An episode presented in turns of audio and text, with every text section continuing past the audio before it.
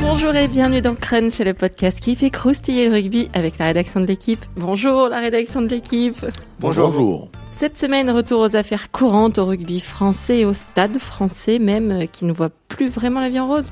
On va se pencher sur le cas du club de la capitale. On va d'abord se demander pourquoi ça ne marche plus, puis on va se demander si Pink ne serait pas dead. Et enfin, on verra qui pourrait euh, aider à relancer la machine parisienne. On parle de tout ça avec les journalistes de la rubrique rugby de l'équipe. Aujourd'hui, Clément Dossin. Salut Clem. Salut Cricri. Maxime Rollin. Salut Max. Salut. Et Thomas Perotto. Salut Thomas. Salut Christelle. Vous savez tout, alors c'est parti. Flexion liée jeu. 9 points en 9 journées, 2 victoires, la maison rose et lanterne rouge du top 14. Rien ne va plus ni sur le terrain ni en dehors, euh, ce qui est curieux, hein, parce que quand il a racheté le club en 2017, l'homme d'affaires euh, allemand, suisse, Hans-Peter euh, Wild... Suisse-allemand. Juste suisse. Suisse, Suisse. Né en Allemagne. Oui. Oui, voilà. Hans-Peter Wild donc avait pour ambition d'en faire, si ce n'est le, meilleur club du monde, comme on, lui, en a prêté l'intention, au moins un club prétendant euh, au titre euh, avec un S. Les Parisiens ont le plus gros budget de top 14, 50, hein, euh, non, 40 millions cette année, un chiffre jamais atteint dans le, dans le rugby français. Détrompez-moi s'il faut. Jamais. C'est ça. Il aura recruté un top coach aux Parisiens, Heineke Meyer, ancien sélectionnaire de, l'Afrique du Sud. Mais le Stade français, champion de France en 2015, on le rappelle, n'a pas fait mieux que 12e et 8e du championnat. Depuis, les joueurs historiques sont partis. Dernière en date, l'enfant du, du club, hein, Jules Plisson, qui a, qui a, signé à La Rochelle. Et c'est tellement le pompon que le déplacement de dimanche à Brive revêt une importance capitale, si j'ose dire, dans la course au maintien. Du coup, il y a clairement un problème. Euh, Max, c'est quoi le problème au Stade français? Pourquoi ça ne marche pas? Ah, C'est une vaste question. Pourquoi ça marche pas? Je pense que ça vient peut-être tout d'abord des joueurs. En tout cas, c'est ce que pense le, président, enfin le président propriétaire Hans-Peter Wild. Il a peut-être pas tort parce que jusqu'à preuve du contraire, ce sont eux qui sont sur le terrain. C'est vrai que depuis euh, plusieurs années, voilà les joueurs et notamment un groupe de d'anciens, un noyau dur, on avait cette sensation qu'ils avaient un petit peu la main mise sur le club et que c'est pour cette raison que les coachs euh, passaient étaient, euh, étaient souvent remerciés, mis à part Gonzalo Quesada avec qui ça, ça se passait bien. Donc c'est pour ça que je les mettrais comme premier responsable parce que au, final, peu importe les entraîneurs, peu importe les méthodes, ils trouvent que ça va pas et euh, il faut un coupable, c'est l'entraîneur et il se débrouille plutôt bien pour les faire les faire partir. Donc eux sont un peu responsables parce que si sur le terrain euh, ils, jouaient un petit peu mieux, ça irait. Tu vois qu'il n'y a pas que sur le, y a pas en matière de rugby pur qui leur reproche des choses aussi en prépa physique. oui, en prépa, en prépa physique. Alors après, c'est vrai que, que par rapport à Meyer, ça, ça a jamais collé. Enfin, dès le départ, ça a pas collé. C'est ce que disait Hans Peterville dans une dans, dans la dernière interview qu'il a faite au, au journal tout de suite les joueurs se sont braqués. C'est pour ça en fait que je... ce qui est, je t'interromps, mais ce qui, est, ce qui est étonnant quand même, parce que moi je me souviens du discours des joueurs du début de la saison dernière, donc 2018-2019, euh, où euh, le Stade Français avait fait un super début de saison, où on voyait un euh, Danti amaigri, un Plisson amaigri, un Ficou, qui avait perdu du poids depuis qu'il était arrivé de Toulouse, tous ils avaient perdu du poids. et tous avaient le donné le sentiment d'avoir découvert la lune ah putain, quand on se prépare bien physiquement, on, on est meilleur sur le terrain. Donc, je trouve que quand j'ai lu l'interview de vie de la semaine dernière, je me suis dit, il a, la mémoire courte, ou alors c'est nous qui nous sommes trompés, mais j'avais le sentiment au début, certes les mecs en ont chié, mais qu'ils étaient récompensés sur le terrain. ils avaient fait un bon début de saison, ils étaient, euh, ils étaient, ils étaient, ils étaient leader, deuxième, troisième et tout ça. Et on s'est dit, tiens, peut-être que le Stade français a enfin trouvé le mec euh, avec la poigne qu'il faut pour les faire bosser. C'est le paradoxe de cette équipe, c'est-à-dire que ça n'a pas collé dès le début parce que euh, Heineken Meyer avait des méthodes assez euh, rudes ou assez strictes, c'est-à-dire sud ou sud-africaines comme tu veux. Et du coup complètement différentes d'avant. Aussi complètement différentes de ce que les joueurs avaient connu avec un Gonzalo Quesada qui était quand même très proche des joueurs. Et du coup, ils se sont braqués sur ça au début c'est-à-dire, oui, c'est trop dur, il est trop, euh, il, il, est trop strict, etc. Sauf que ça marchait. Sauf qu'il y avait des résultats. Donc, quand il y a des résultats, mmh. on tout ne peut pas trop l'ouvrir, tout le monde se tait. Et puis, petit à petit, bah, les résultats ont commencé à dégringoler. La fissure est devenue une cassure. Et là, en début de saison, enfin, même en pré-saison, ils avaient quand même réussi à ce que la, la préparation physique de l'intersaison soit moins dure que la saison précédente. Ils avaient réussi à obtenir ça du staff. Alors que l'année dernière, ça a marché. Sauf que qu'est-ce qui s'est passé? Ils ont été nuls en début de saison. Tout le monde n'était pas au niveau physiquement. J'ai vu les derniers tests physiques de, de l'équipe. Il y avait deux tests physiques différents. Sur le premier, un seul joueur qui a plus de 30 ans, qui était qui avait réussi le, test physique, mais juste au niveau des standards basiques pour jouer en top 14. Concernant les standards pour jouer au niveau international, personne n'avait réussi. Et sur l'autre test, il devait être sur un groupe de 35, peut-être euh, un quart à l'avoir euh, réussi. Donc ça ça peut pas marcher. C'est pour ça que je pense que les joueurs sont quand même un peu responsables parce que s'ils en faisaient un petit peu plus, peut-être que sur le terrain ça irait mieux. Et on l'a d'ailleurs vu face à Brive le premier match après le départ de Meyer où ils avaient enfin eu la tête du coach. Au final, ils reçoivent Brive en challenge européen pour un match euh, où Brive a beaucoup fait tourner, et au final, ils perdent. Donc la réaction, ils l'ont pas eu. Là, c'est plus de la faute de Meyer, c'est de leur faute. On s'attendait à ce qu'il y ait une réaction. Elle n'est pas venue. Ça a d'ailleurs été le discours en conf de presse de. C'est ce qui a passablement énervé Julien Arias. Il l'a dit en, arrivant déjà très énervé et remonté. Le nouveau euh, coach du, du Avec Laurent Sampéré. Voilà. Et du coup, après cette rencontre, il, commençait à débriefer un petit peu le, match et, à un moment, il a dit cette phrase en gros, Meyer, il a bon dos, quoi. Euh, vous, avez voulu sa tête et sauf que là, aujourd'hui, euh, bah, personne n'a été capable de se montrer à la hauteur sur le terrain. Il a regretté le, manque d'orgueil des, joueurs. Il y a personne qui, s'est révolté. Il y avait personne qui avait envie de se faire mal. La moindre des choses, quand on vient d'obtenir euh, entre guillemets la tête d'un entraîneur et qu'on joue un match quelques jours après, qui plus est face à Brive, qui plus est à domicile et en challenge européen. Donc c'est tous les bons, euh, le bon moyen de, se mettre un petit peu de confiance de, côté. Bah, sauf que sur le terrain, en fait, il y avait, y avait absolument personne. Et ça, je pense que les, nouveaux coachs n'avaient pas peut-être mesuré à quel point euh, les, joueurs et du coup leurs euh, ex-partenaires, alors pour l'un c'était il y a quelques mois et pour Julien Aria c'était euh, quelques semaines.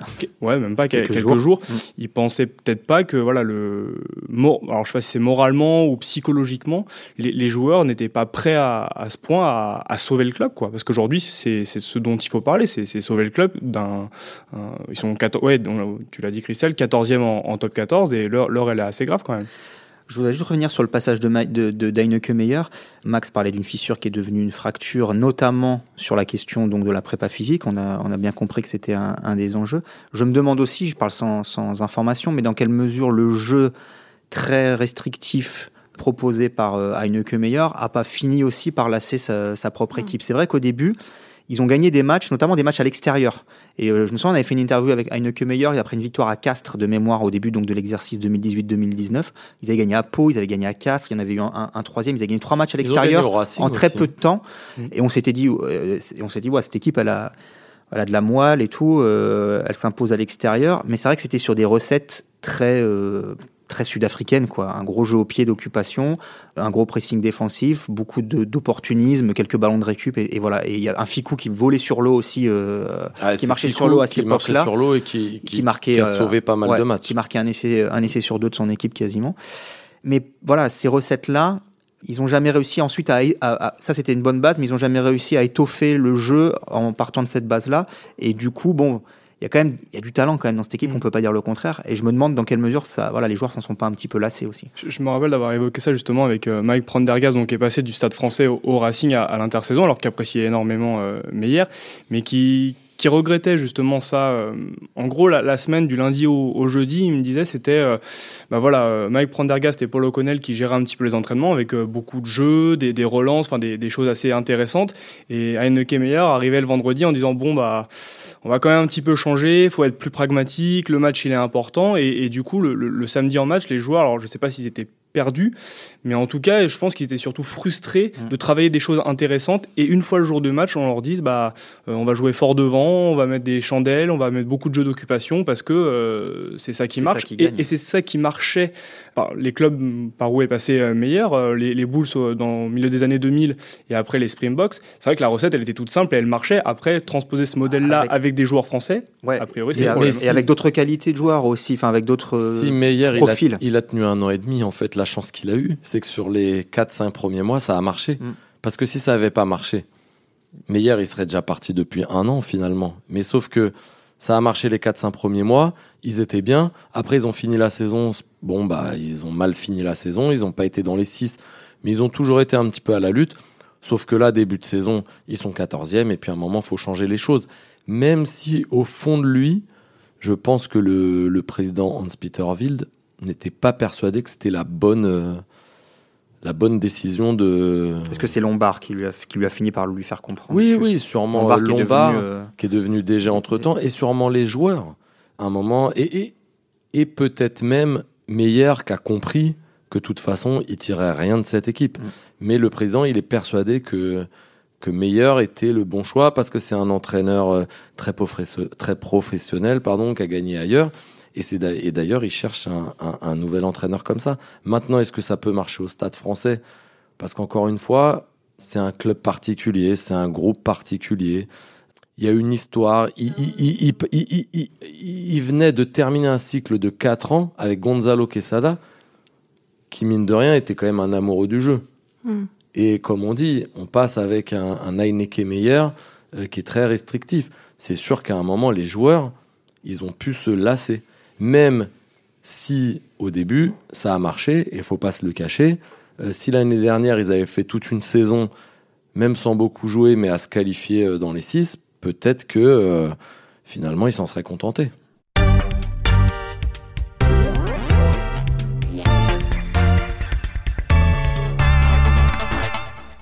Justement, ça peut nous amener au, deuxième thème, à se demander vraiment si le, bon, le, Pink euh, is not dead, l'enfant Perotto va nous lancer un hockey boomer, mais euh, le Stade Français c'était quand même quelque chose. Hein. C'était quand même un club qui, euh, qui faisait venir 80 000 personnes au Stade de France pour, un, match, de, championnat. Quoi.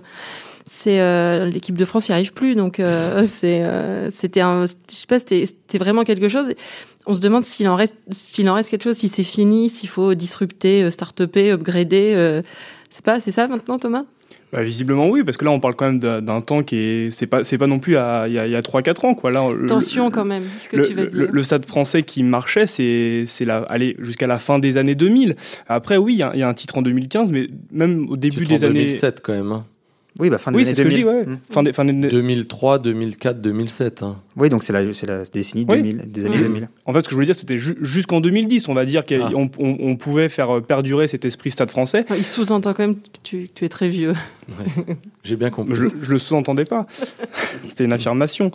Non, mais voilà, depuis, les, depuis 2010, on va dire, j'ai pas l'impression que le, stade français euh, était toujours celui qui, qu'on avait vu, qui remplissait du, du monde euh, dans, dans, les stades, avec les, les maillots euh, distinctifs, voilà, qui, qui, faisait parler de lui.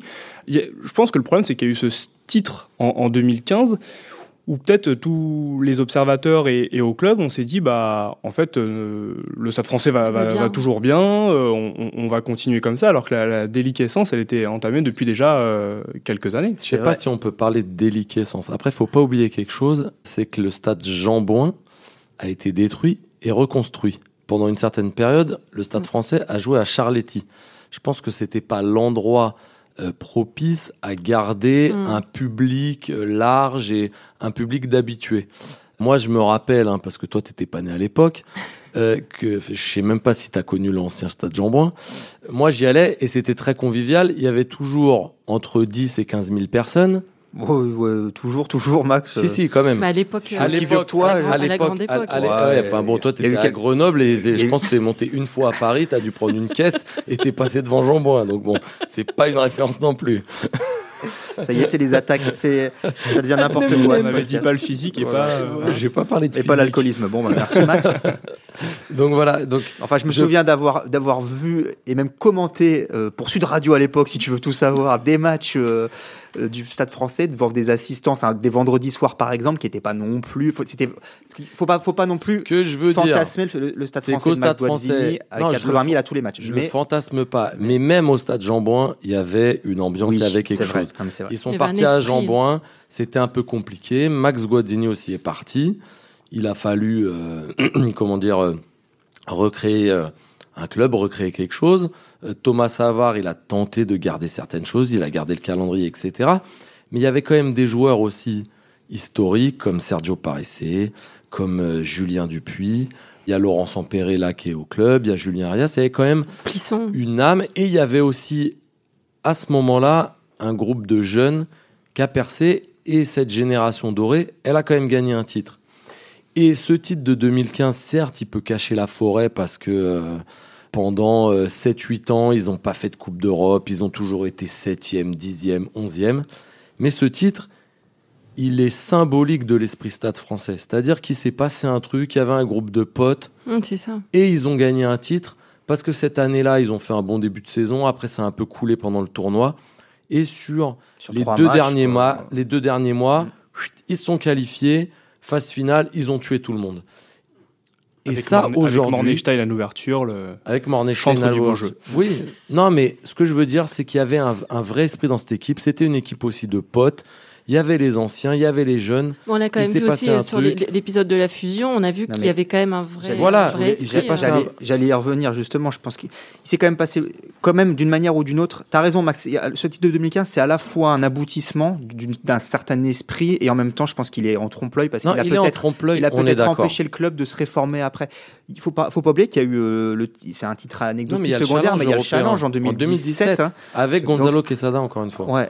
Euh, et, avec Jules Plisson cette fois à l'ouverture. Ouais, euh, mais euh, donc c'est quand même un club qui a gagné malgré tout. Mmh. je veux dire, un titre de champion, un titre de challenge, ces, ces, dernières années, il y a quand même beaucoup de clubs qui auraient signé pour ça. Donc il a quand même gagné. Mais effectivement. Mais il a aussi su se sauver. Il a aussi su se sauver de la fusion parce que les joueurs ont pris le truc. Moi, aujourd'hui, ce qui me mmh. fait un peu peur, et la question de Critel, est-ce qu'on a perdu cet esprit? Là, je me pose vraiment la question. on va le et voir, on hein. est, la réponse, elle, va, elle va venir très rapidement. Et la réponse va venir très rapidement. Mais aujourd'hui, euh, la génération dorée, il reste qui? Il reste Bonfils, mais malheureusement pour lui, qui est souvent blessé. Mmh. Il reste Burban, qui est un peu plus vieux, mais qui est au club depuis très longtemps, qui n'a pas joué depuis un an et demi. Il reste Danti, mais Danti, je pense pas qu'il ait le charisme mmh. d'un Julien Dupuis ou d'un Sergio Paressé pour prendre le truc à lui. Il reste Julien Arias et Laurent Sampéré, qui est le nouveau duo d'entraîneurs, mais qui n'ont aucune expérience d'entraîneur. Et même s'ils ont mis un coup de pression après la défaite, j'ai un doute. Mmh. De toute façon, ils vont bientôt, ils vont bientôt et les, et les, nouveaux têtes les nouvelles têtes d'affiche de ce club, c'est Johan Maestri, qui a beaucoup d'expérience, mais pas qui ce club encore dans, dans, dans, la peau. C'est Gaël Ficou, qui a beaucoup d'expérience, 50 sélections, mais qui a que 25 ans et qui n'est pas un taulier, comme on dit. On peut citer aussi Paul Gabria quand même qui a prolongé. Voilà, j'allais dire, le, dans le, le seul vrai Titi parisien qui, qui aime ce club et si ce club descend, je suis presque sûr qu'il restera au club en Pro D2. Mais c'est pas quelqu'un non plus qui a beaucoup de charisme et qui s'exprime. À l'aura pour emmener ce club. Voilà, aujourd'hui, je pense qu'il manque un peu ça. Mais c'est vrai qu'en plus, encore une fois, je le dis, il y a de la qualité dans cet effectif, mais je sais, quel est le ciment de, de cet effectif Je sais pas. Je, je, sais, je sais pas comment vivent les mecs. Euh, au quotidien et tout ça, mais on va il y a, y a deux Argentins, Sanchez et Matera, qui sont quand même des top, des top joueurs euh, de niveau mondial. Il y a des Fidjiens, il y a des, il y a des, joueurs. qui sont super qui est un top joueur. Voilà. Il y a des bons jeunes. Amdaoui, c'est un très bon un noyau, Il reste un noyau de Sudaf. Faudra voir aussi comment le départ d'un staff très sud-africain va, va avoir, qu'est-ce que ça va avoir comme répercussion sur ces joueurs-là, parce qu'ils peuvent aussi euh, se sentir orphelins de, de, de, de, et du staff précédent. Donc c'est vrai qu'il y a quand même beaucoup d'interrogations sur la manière dont, ce, dont, ce, dont ce, cet effectif, qui je le redis, regorge de qualité, va, sans faire joueur ni à Agen ni à Brive sur le papier. Et le stade français a rien à foutre là, donc, euh, donc bon, on va voir comment. Mais après, c'est vrai qu'avec l'arrivée de, de Wild, qui a révolutionné, puisque son projet c'est l'évolution avec un R devant, entre parenthèses, la révolution, il a quand même changé beaucoup de choses quand il est arrivé, donc il a nommé un, enfin le propriétaire, il a nommé un nouveau président, un nouveau directeur général. Les deux, bon, sont partis. Dans les bureaux, il y a eu beaucoup de changements. Il a essayé d'instaurer plein de choses. Donc c'est vrai que le stade français tel qu'on l'a connu, moi j'ai parlé avec un, joueur champion de France en 2015, dont je ne citerai pas le nom, euh, qui est parti entre-temps dans un autre club, qui m'a dit, mais moi c'est plus le club que j'ai connu. Et pourtant, il n'y est pas resté très longtemps. Mais il m'a dit, à 90%, moi, si je reviens au club, je connais 90% des gens, je les connais plus, tout a changé. Après, faut pas oublier que c'est pas non plus le Dr Ville qui a, qui a sabordé tout l'héritage. Enfin, il y, a, je crois que c'est 6 ou 5-6 joueurs titrés en 2015 qui partent à la fin de la saison 2017. Et pour le coup, euh, Ville n'était pas là, Meillard n'était pas là. Ah, non, Slimani, la Cafia, Sanzel, Numéro et compagnie, ils sont partis en 2017. Et c'est pas uniquement, euh, c'est pas, je veux dire, c'est pas ces 6 derniers mois ou ces 8 derniers mois que les anciens sont partis. La faute ne revient pas à au nouveau propriétaire. Le nouveau propriétaire, il a juste euh, reconnu quelque chose qu'il avait été un, enfin qu'il que le nouveau stade français avait été un peu froid envers ses joueurs, envers ses, envers ses supporters, mm. Mm. Envers, envers ses partenaires. Mm. Voilà, ça il l'a reconnu. Après, euh, Hans Peter Wild, c'est un milliardaire, euh, voilà, qui a, qui, a, qui, a, une entreprise euh, multinationale, et lui en fait, il réfléchit business. Et c'est vrai qu'il a une approche peut-être un peu trop business, sans sentiment, et qu'au stade français, ça, c'est pas possible, C'est exactement ce que j'allais dire. quand, tu parlais, quand tu parlais des responsabilités au début, tu pointais du doigt les joueurs, tu as eu raison, on a parlé du staff, mais je pense que quand même qu'il doit faire son examen de conscience sur la manière dont il a mené ce club. Et c'est vrai que il y a un grand écart entre le, le, la froideur du personnage Hans-Peter Wild c'est pas Max Guazzini quoi. Après, et, alors, alors, euh, alors, et, ce club, il est, il est pas froid, Hans Peter Wild. En fait, il est froid dans ses déclarations. Ouais, et dans il, est assez, il est assez cash. Et dans ses décisions, Max. Dans ses décisions, peut-être.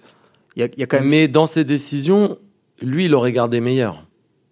Ouais, mais justement. Mais regarde, s'il avait été plus froid, il l'aurait peut-être, il aurait, il aurait peut-être pas, il l'aurait peut-être pas gardé. Mais c'est quelqu'un qui est quand même plutôt qui est quand même plutôt chaleureux. Mais je pense qu'il y a un gros décalage entre sa mentalité et la mentalité française. Parce que il, il, française et a fortiori la mentalité du Stade la mentalité encore particulier dans encore plus particulier. Lui, la dernière fois que je l'ai vu, ce qui l'a étonné le plus, c'est que ça parle autant que dès qu'ils sont en contact avec quelqu'un, ça se sait. Dès qu'ils prennent une décision, dix minutes après, c'est sur les réseaux sociaux. Lui, ça, il a du mal à l'imaginer. Il a du mal à le après, comprendre. Je pense qu'il faudrait qu'il fasse, euh, réfléchisse à la manière dont ils sont séparés de Paris C. Hmm.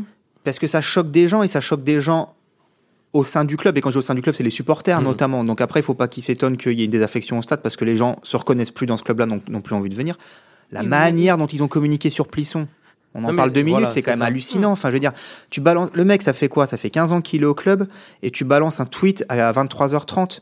C'est enfin, c'est après, tu peux penser ce que tu veux de l'investissement de Plisson depuis, euh, depuis, depuis deux ans, mais c'est. Le, tweet à 23h30, c'est particulier. L'histoire, c'est que l'accord, il, est, il, il, a, il intervient à 20h15, sauf qu'ils ont un match un quart d'heure après et que Plisson, il veut prévenir ses partenaires. Mais est-ce qu'il y a une urgence à le communiquer là? Est-ce que tu le fais pas? Oui, parce Mais oui, parce qu'ils veulent pas que ça fuite. Parce que à partir du moment où Plisson l'annonce à ses partenaires à 23h15 dans le vestiaire, tu sais très bien qu'il y a un mec qui va le balancer à un mm. mec, à un mec, et 15 minutes après, c'est partout.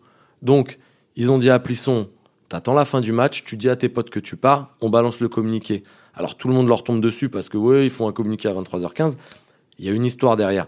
Après, l'arrivée de Thomas Lambert, je pense qu'elle va peut-être pouvoir permettre de recréer cet esprit, de renouer avec de renouer un petit peu avec le passé stade français. Voilà, il va se rapprocher des supporters, il va se rapprocher des joueurs. Il a commencé déjà, je crois, en ouvrant le. Non, il y a eu une rencontre récemment. Il y a eu une rencontre avec, voilà, il veut que chaque semaine, euh, les, euh, les supporters, il y ait un entraînement ouvert au public. Euh, il veut même, pourquoi pas, essayer de rouvrir le vestiaire aux journalistes. Il a des idées. Après, maintenant, la, la priorité, c'est quand même les, les résultats sportifs. Après, si ça va mieux sportivement, forcément que ça ira mieux un petit peu à l'intérieur et, les joueurs seront peut-être un peu plus ouverts, etc. On finit en se projetant hmm. euh, pour redresser la barre, euh, pour euh, sauver le soldat Paname, disons. Il y aurait qui? Il y a des noms qui filtrent, Thomas? Maxime plutôt alors? Il y a des noms qui filtrent, oui, forcément. C'est vrai que Hans Peter Wild nous avait dit qu'il n'était pas pressé qui, voulait prendre son temps pour, euh, pour trouver un remplaçant à Heineke Meyer. Et il avait mis les joueurs devant leurs responsabilités. Bon, problème, c'est qu'il n'y a pas eu de d'actes. D'électrochoc. Voilà, d'électrochoc. Ils ont gagné aux ZEP quand même ce week-end. Ils ont gagné aux ZEP, c'est un premier pas. Maintenant, à voir ce qui va se passer. Compliqué la pelouse des ZEP pour jouer. Qui va se passer sur la pelouse de Brive. Après, derrière, ils auront 15 jours de challenge, mais en tout cas, ils cherchent quelqu'un. Là, ce week-end, ils étaient en contact avec, avec un manager, j'en dirai pas plus, parce que je suis, je suis tenu du, par le secret Par le secret euh, professionnel, voilà. Mais bon, bref, en tout cas, il cherche du monde. Maintenant, Hans-Peter Wild, il a été très clair. Il veut un entraîneur. Au départ, il m'a dit un entraîneur français qui a gagné des titres. Et après, il m'a regardé, il m'a dit Ouais, le problème, il n'y en a pas. il n'a pas tort. À part peut-être euh, notre ami Guinoves, euh, mais il a annoncé qu'il prenait sa retraite. Bon, voilà. Après, des entraîneurs. Tu avais évoqué Saint-André dans un de tes papiers, Mike J'avais évoqué Saint-André, mais en fait, Saint-André, c'est un peu plus compliqué que ça. Il le voyait plutôt pour un rôle de, de DG euh, qui aujourd'hui est revenu à Thomas Lombard. Euh, Philippe Saint-André, il veut plus entraîner. Et Philippe Saint-André, est-ce qu'en tant qu'entraîneur, il a gagné? Peut-être pas autant que ce que l'aimerait Hans-Peter Wild. Donc lui, ce qu'il veut, c'est un top entraîneur. Alors, un top entraîneur qui a beaucoup gagné et un top entraîneur qui parle français. Parce que c'est vrai que l'expérience meilleure, parce qu'on parlait des responsabilités, mais meilleur et responsable aussi, hein, on ne l'a pas dit. Euh, il devait apprendre le français, il n'a jamais appris le français. Donc, à un moment, euh, voilà. Donc, il faut les pistes. Euh, voilà, après on peut citer des noms comme ça. Hein. Il y a un nom qui clignote, qui remplit toutes les cases que tu as, as évoquées là, mais qui est engagé ailleurs, c'est Gonzalo Quesada lui-même. quoi. Alors il y a Gonzalo Quesada, qui, euh, mais il y en a un autre qui colle, qui colle encore mieux, euh, auquel j'ai pensé, moi c'est Joe Schmidt. Ah, mais il, fait pas une, il fait pas une année sabbatique, Joe Schmidt Et puis, et puis il avait, bah, si, au départ, il avait émis le désir de d'aller au bout de la saison. Euh, oui, mais si, au départ, on, Arias et Sampere finissaient la saison, il y avait peut-être une possibilité, et même du coup, Quesada aurait pu rentrer dans ce mm. jeu-là, qu'à la reprise, donc 2019, 2020-2021, un profil comme Joe Schmidt ou. Euh, mais Joe Schmidt, il a entraîné en France. Il viendra pas entraîner en Pro Il parle français. Il a gagné en France, le top 14 avec Clermont. Après, il a entraîné au Leinster, il a gagné la Coupe d'Europe avec le Leinster. Il a pris euh, l'Irlande, il a gagné trois fois le tournoi de destination, dont un grand chelem. Qu'est-ce qui va là, faire chier au Stade français euh, En Pro Ah, pourquoi pas Non, mais là, ce que je veux dire, si on cherche un top entraîneur qui parle français, qui a gagné des titres, et en plus qui connaît le top 14, Jacques Joe Schmidt colle bien. Oui, Jacques Brunel, oui. On peut faire des blagues aussi. Jacques Delmas. Jacques Delmas, oui. Mais qui va s'engager probablement avec les Fidji. Non, mais après, des, top entraîneurs, il y en a. Euh, mais il y a cette histoire de barrière de la langue. Et après, euh, Verne Cotter, tu disais aussi, non? Verne Cotter, ça peut être une, une, option. Il a entraîné en France, il a gagné en France. Après, je ne crois pas qu'il soit sur Verne Cotter. Il y a Michael Cheka qui parle français, qui a gagné euh, je ne crois pas qu'il soit là-dessus non plus. Euh, Surtout qu'il y a eu un échec au stade français. il y a échec au stade français. franchement, je ne sais pas. Après, on peut donner une liste.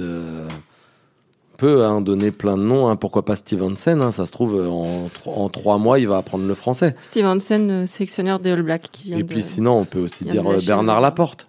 Si jamais il n'est pas réélu à la tête de la, de la Fédé. Christophe Castaner Non, mais il revient au Stade français, c'est son club de cœur, il rentraîne. Euh, je rappelle que quand il a, il a repris euh, l'entraînement après 10 ans euh, sans entraîner, il a été, Triple champion. il a été champion d'Europe, champion de, France avec Toulon. ça, ça plairait à, Hans-Peter Wild. Hein. Ouais, bon là, il y a beaucoup de conjectures. non mais... qui commence déjà par gagner à Brive ce week-end, ce qui est loin, loin, loin d'être fait. S'il perd à Brive, le professeur à ma droite, Thomas Perotto, va nous donner les chiffres. 7 points de retard donc sur le, 11, le 13e pardon, du top 14, donc c'est Agen, et 9 points sur 3 équipes, Racing, Castres et donc Brive. Donc une victoire briviste face au Stade français euh, dimanche à, 12h30, ça peut être vraiment euh, très très dur pour, ça euh, peut les mettre à 13. 14 points en cas de bonus. 14 points. Et après, l'objectif suivant dans ces cas-là, c'est d'assurer la, 13e place synonyme de, barrage face aux finalistes de Pro D2. Et on a quand même vu ces deux dernières années que c'était quand même pas une, partie de plaisir pour le, club de, top 14, quoi, qui s'est incliné deux fois. De toute façon, je pense qu'il faut qu'ils se mettent dans l'esprit qu'ils sont lancés dans une lutte à trois. Euh, avec Brive et parce que les deux autres clubs dont tu parles, le Racing et Castres, on peut supposer qu'ils vont ils vont finir par euh, par se détacher un à peu. Castres, c'est pas sûr. Hein. Et euh, Castres, c'est peut-être pas sûr, on verra. Et donc, euh, ouais, donc c'est c'est loin d'être fait. C'est vrai que le retard qu'ils ont pris là, bon, ce sera, c'est pas, c'est pas, c'est pas Perpignan l'année dernière euh, ou ce genre de club qui gagnait pas un match de la saison. Mais, mais en gros, il y a plus beaucoup de temps. ils ont pas beaucoup de gagné. Il y a plus beaucoup de temps. Il y a plus beaucoup de temps à perdre. Là, le calendrier. Ils font quoi après, euh, après Brive? Euh, ah, putain, Thomas, je crois qu'il y a Castres et après c'est non pas Bayonne. Je, sais plus le, match d'après. Non, mais là, le, là, le souci, c'est qu'ils vont à Brive qui n'a pas perdu un match de, de la saison à domicile. Qui n'a pas perdu à domicile depuis 1967. Euh, non, mais au moins, un an et, au moins un an et demi, je crois. Non, non, non, non, non, mais c'est pour ça. Et moi, ce qui, ce, qui, ce qui inquiète le plus, c'est qu'on ressent pas ce, ce petit supplément d'âme qui, toutes les autres années, leur a permis de s'en sortir. Parce que, à part, comme on dit, le titre de 2015, euh, ils ont quand même galéré, galéré. Tous les ans, il y avait des trucs la fusion, la vente, le truc, le machin. Ils ont toujours réussi à s'en sortir parce que dans cette équipe, il y avait un truc et qu'à un moment, le groupe, il a pris le truc. Là, aujourd'hui, moi, c'est vraiment peut-être l'unique question que je me pose, c'est qui va être capable dans cette équipe de prendre le truc en main pour qu'il se sauve eh bien, on verra le truc euh, dimanche à midi et demi. C'est qui le capitaine du Stade français chez C'est Johan Mestre. Ah, Un pur parisien. Après cette dernière vilainie, on va pouvoir se saluer. Merci, messieurs. C'était Crunch, une émission de la rédaction de l'équipe. Aujourd'hui, j'étais avec euh, les vilains Clément Dossin, Maxime Rollin et Thomas Perotto. Merci à Roland Richard à la technique et à l'édition. Retrouvez-nous tous les lundis sur l'équipe.fr, Apple Podcast, SoundCloud. N'hésitez pas à réagir, laissez-nous des commentaires et mettez-nous plein d'étoiles. À la semaine prochaine.